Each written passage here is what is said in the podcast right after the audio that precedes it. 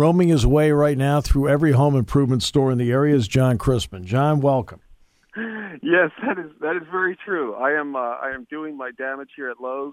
Uh, truthfully, I'm picking up a ceiling fan for my brother, who is in Mechanicsburg, PA. So that that's one thing. But then inevitably, I'm going to walk out of here with more trash cans than I ha- they have room for. Uh, probably some some patio stuff, like the little patio for our two year old. Like it's it's it's just dangerous in here. Yeah. Oh, believe me, I know. I know. Yep, you know it. Yep. All right. So college basketball finishes up. The TV ratings were higher than last year. You know because you went to so many different venues this year. What was Yeah. it like being back with fans sitting there? Yeah, well, I mean, first off, it was refreshing. You know, I think I think that was number one. It was refreshing to see that people wanted to come back. I mean, like without making a statement, you know, everything. When you talk about COVID, it's like all of a sudden it's become a political statement, and I'm just like, no, no, no, no. Like I, I don't function in that world. But I think the goal was to get to the point where we could live with this. I think that was always the goal. Like, can we live with this? Can we mm-hmm. function in a world of COVID Yep. as a reality? Because we weren't going to eradicate it. You know, like early on we didn't know, so it's just like let's just knock this out. Well, it's like, yeah, ultimately we need to learn how to live with it, and I think we did that this year. Now I don't want to, you know, cheer too soon uh, because we just we never know what's around the corner. Sure. But I think all in all, there's a lot of people, and, and I say this all the time, and I think it falls on deaf ears for the most part, but there's a lot of people that help make this stuff happen, and they're the people that you don't even know exist. And those people will once again, you know, be the un- unsung heroes. You know, there are people that made this work from an operational standpoint through the testing. You remember all the protocols. Well, like kids got frustrated having to test every day. So did coaches. But the reality was there was a staff member that had to set that up. Yep. And without that staff member, these things didn't get done. So when I look back on the season, when I look back on last season, and think about where we're at right now, I, I'm grateful for those people. I really am. And part of my job is to get to know those people. Yes. So I can't say enough about the people behind the scenes that'll never get credit for a win. They'll never get credit for any of the stuff that they do. But the reality is, we don't have college basketball if not for them. No question. Completely agree with that. And I'm around those same people like you are all the time, and Yep. they, they are the unsung heroes. It, there are approximately, and this is not a recent trend, college basketball for years has been like that, but the numbers have never been this high 1,200 at least in the transfer portal Yeah. right now. Full disclosure, I think everyone knows John transferred, but John had to sit out a year. You had to sit out a year along the way. What is this? What is the transfer portal doing, pro and con, in college basketball in your mind? I, I think honestly, the pro is a superficial pro, and you're going to have to follow with me on that. The superficial pro. No, I think is- I know where you're going. Go ahead. Yeah, you know where I'm going. It's it's we have to give kids the rights that they're entitled to, and I say that with all the sarcasm in the world. Um, you know, kids are entitled to make decisions. Uh, you know, coaches can leave and all this other stuff. I, I get it, but it's different. Coaches have earned it. Coaches are adults. Culture, coaches have persevered. Coaches have struggled. Coaches haven't made two million dollars a year since they started coaching. Uh, they didn't get into the business to be a millionaire. They got into the business to do something they enjoy, and they've had to persevere and do things that you know players will never comprehend until you get into that position. Right. So I, th- I think my my pro is the fact that it feels as if kids have more rights, when in reality, do they really need more rights? I mean, that's that's been my question all along: is saying, do kids really need more rights, or do they need more guidance? Do they need more boundaries? Like I, I'm I'm almost like, and people say I'm old school, and I'm saying it's it's not that kids shouldn't have rights it's there, should be boundaries so we can function in a sustainable way. And my concern is this is not sustainable. It's not sustainable for programs, and it's not sustainable for the kids themselves. So we're doing something that is a give to the kids. Hey, look, you can do this. You're empowered to do what you want. But in the end, who are we really helping? I don't know if we're helping anybody. I mean, year to year, some team may look better. Like Kentucky may look better because they got Oscar Tshiebwe and Kellan Grady Yep. But are we really making programs any better? Are we are we helping the connection between fans and the student athlete population? And the answer is no. So the superficial is the pro, right? Like, look, we gave you something. Uh, and oh, by the way, you got name, image, and likeness. And beyond name, image, and likeness, we have this criminal thing that is called a collective. and I don't care. I'm going to continue to speak out against these collectives. It's criminal. Like it, we are luring kids in, and I use that in a creepy way because I want you to know how creepy it is. You're luring kids in with money. That is unacceptable. It's embarrassing. It's embarrassing that that's already become a reality with name, image, and likeness. Uh, I would say the cons are obvious: uh, consistency, sustainability, uh, development, uh, perseverance.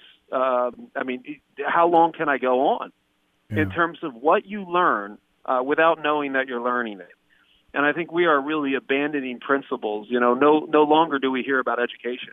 That's not right. education. The value of a scholarship that that's out the window. We don't even value that anymore. So, I, I just think we're in a we're in a very political climate where everything is argued, everything is black and white. When when in reality, I think things are more gray. Look, the game is played in the gray. The game is won in the gray. It's all about adjustments. It's all about adaptability. How you adapt, how you adjust within boundaries is what makes you successful. But we want to eliminate boundaries under the guise of empowerment.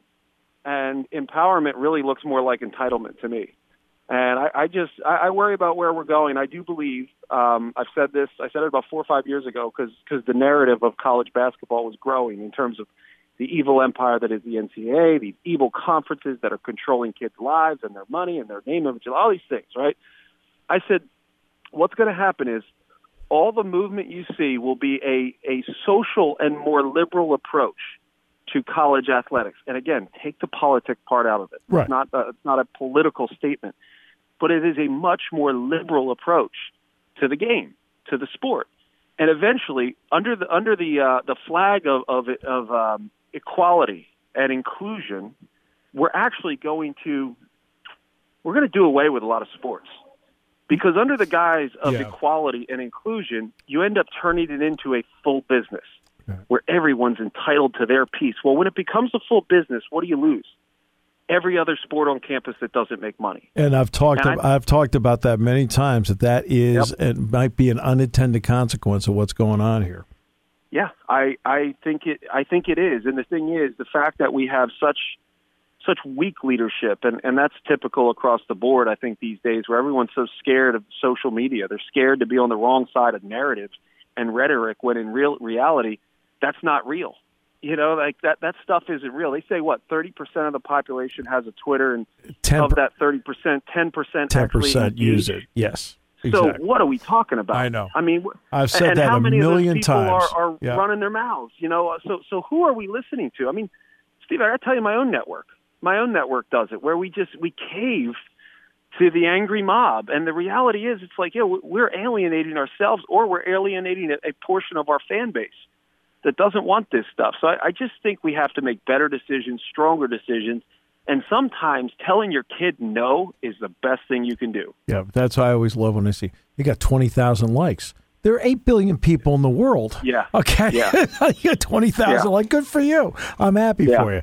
Uh, the other part too is is it, it's it's changed how a coach concentrates on what's going on with oh their program. Gosh, yes. When you are sitting there and uh, you're trying to quote build a culture, and you and I know like it, it's the word that's thrown a lot, around a lot, but like you know it when you see it because you've been around yes. it. John Salvi, you know it when you see it. Yep.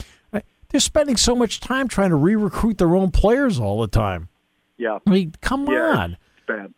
It's bad. Now re-recruit your own players, but part of coaching is to to give them the tough love that they need. Yes. It's not what they want, but it's what they need. And if you can't do that because uh, you're afraid someone's going to be unhappy and leave, and that's going to be the motivation for your behavior as a coach, we're in a bad spot. Kids are in a bad spot. And, and oh, by the way, how, how I mean the percentage of kids that don't find a home, thirty percent. Yeah, thirty percent of the kids in the transfer portal won't find a exactly. home. Exactly.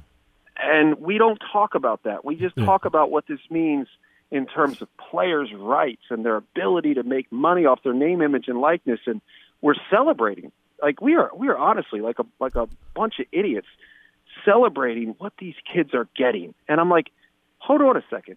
That that money so so Arkansas got three McDonald's All Americans. What's in Arkansas? Oh, that's right. Walmart. Walmart.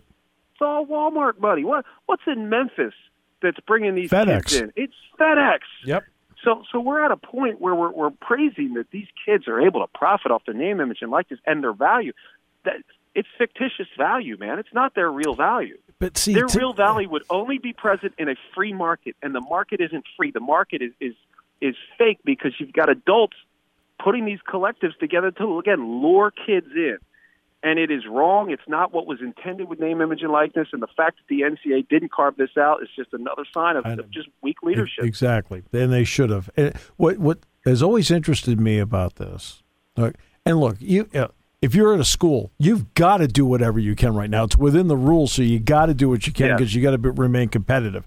So you know, if you've got collectives and things like that, it's because you're allowed to do it, and you got to do it at this point. Doesn't mean idealistically you got to love it, but you have to. And it, but, But the- do you? But hey, hey, do you? Do you really? Because you know what I would like? I would really like those kids that couldn't find a home in the transfer portal. I would take those kids who who look at this as the greatest opportunity to prove themselves. I would rather have those kids who have been humbled by a process, uh, who who have all the motivation in the world to prove what they can do at this level. I would rather have those kids than the kids that are entitled to the money that some adults who think that somehow this is a good thing, uh, which shows how shallow their thinking is. Yeah. I would rather have those kids than the ones that need money to show up. But see, and if you can earn it once you get there, earn it. Go this, ahead. This All whole you. thing has been about the star system from day one. It goes Yeah. all the way back to that comment about how much is Johnny Manziel worth to Texas Yep. A&M. I'll never forget. Yep. Well, guess what? Johnny Manziel can't complete a single pass unless he's got five guys blocking and Mike Evans is catching the ball. I mean, because Yeah. it's a team game and there's a lot of people that aren't the stars that are a big reason why you win. And and, and everything's always been like, what can Spencer Rattler get? What can Oscar Tshiebwe get? What can, Yeah. What about the other guys? Well, Yeah. guess what? You're not winning without the other guys. Yeah, it's uh, we're we're trying uh, again. We, we're trying to create a world of professional sports and amateur athletics, and and the the two can't coexist because look, it's like anything. Once you start putting money on the line, it's never enough. Yeah. It's never enough, and and, and that's human, man. Like this is what frustrates me is like these these aren't like college basketball or football issues. This isn't about sports. This is about the human desire to get more. Yeah. That's it. And and I think we're also going to take the edge off a lot of these guys. You know, I know a lot of guys who who I mean straight up said, "Look, when I was coming up, basketball was my way out." Yes. Like straight up, it was my way out. And he Yes. goes, "I wasn't even in a bad situation. I came from of a two-parent home. We we had what we needed, Yep. but for me to have a life that I otherwise never could have, that that's what motivated me. You know, that hunger. You know, not the starvation, but the hunger. I think Yeah. the starvation point we should address. Obviously, Yeah. there are kids that are Sure. in really tough situations, No and doubt. that has been addressed over the years Yep. with the with the increased cost of, uh, of attendance, all these other things. Like th- there, there's all sorts of ways to help that, but to do this and to open the door for this to be, uh, and I just refer refer to it as full on anarchy. We, we want to live in a in a world of full on anarchy where we make our decisions for ourselves and you know freedom of speech and all these other things. I'm like, how about freedom of consequence? Mm. Because that's there whether you want to write that into law or not. There is a freedom of consequence whether you want to accept it or not, and the consequences uh, may be more costly than what you can get right now. Make good decisions Yeah, at, at Lowe's. Okay, because yeah, okay. yeah. That's not going to happen. My friend, always a pleasure. We will talk again soon because even though you say your relevancy is only during the season, not here. So, Good. I, I appreciate that. Well, you, you know where to find me. yep, sure do, John. Thanks, my friend. Thanks, Steve. We'll talk soon, man.